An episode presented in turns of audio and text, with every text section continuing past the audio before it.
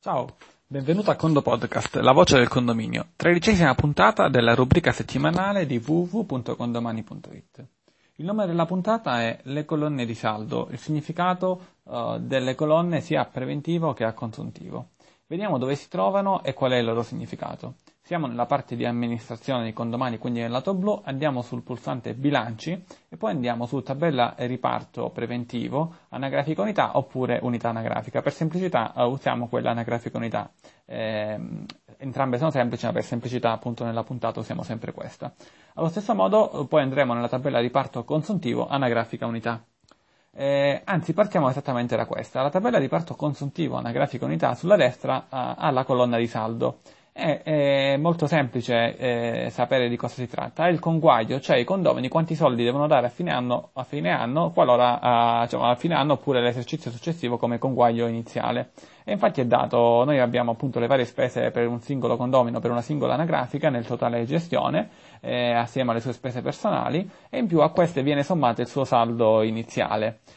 Sommato con segno opposto rispetto a quello che noi vediamo, e da qui viene detratto il versamento rata. Ora, indipendentemente dalla formula che c'è dietro, non è il tema di questa puntata, magari lo approfondiamo in un'altra puntata, alla fine abbiamo la colonna di saldo.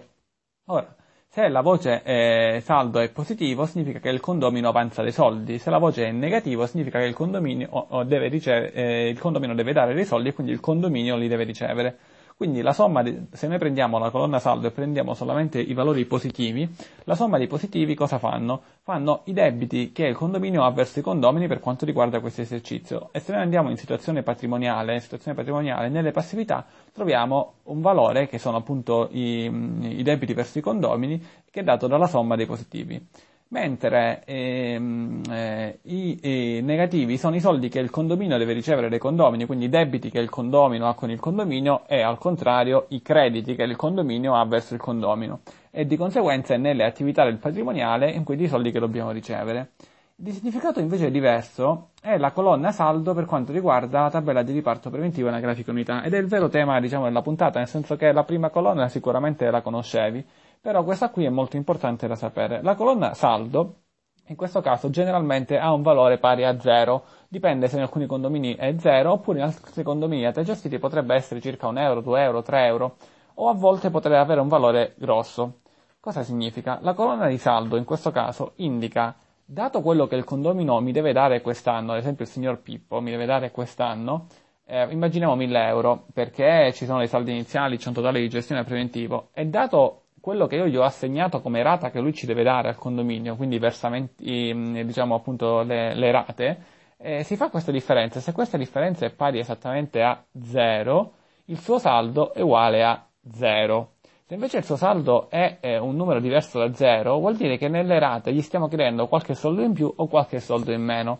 Ora, se noi quando andiamo a generare rate usiamo delle approssimazioni, è normale che gli andiamo a chiedere 50 centesimi in più, 70 centesimi in meno, dipende dall'approssimazione che facciamo, quindi va bene che la colonna saldo non sia pari a 0, ma se la colonna saldo inizia a diventare 20, 30, 50, 100 euro, evidentemente da dopo che abbiamo generato le rate abbiamo modificato qualcosa, ad esempio qualcosa all'interno di condominio conti, ai saldi iniziali dei condomini, abbiamo modificato le tabelle millesimali, insomma abbiamo modificato qualcosa tale per cui le rate che noi stiamo chiedendo al condomino non sono esattamente quelle che realmente gli dovevamo chiedere, e questa colonna saldo ci avvisa dicendo che appunto dobbiamo chiedere dei soldi in più o in meno. Basta rigenerare le rate oppure integrare il piano laterale con la nuova rata, integrare una rata che appunto di conguaglio in un certo senso, che va a generare una rata esattamente pari alla colonna saldo, in modo tale che andiamo a chiedere un'ultima rata al condomino esattamente rispetto a quello che gli chiediamo in più o in meno.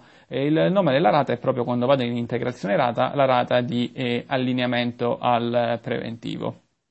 Con il Condo Podcast di oggi è tutto, però attenzione, ricordati di due cose ora. Ricordati di fare l'esercizio su condomani, quindi magari vai nel tuo condominio finto e inserisci appunto dei dati per vedere come modifica la colonna saldo, dopo aver generato le rate magari modifica il preventivo, oppure inserisci una spesa personale a preventivo di una persona. E la seconda cosa di cui ti devi ricordare è la parola chiave, per questa puntata è giugno. Ogni settimana, così lunedì mattina, una pillola di pochissimi minuti ti allieterà dandoti preziosi consigli su come migliorare la tua vita condominiale. Con il Condo Podcast è tutto, e a Condo presto.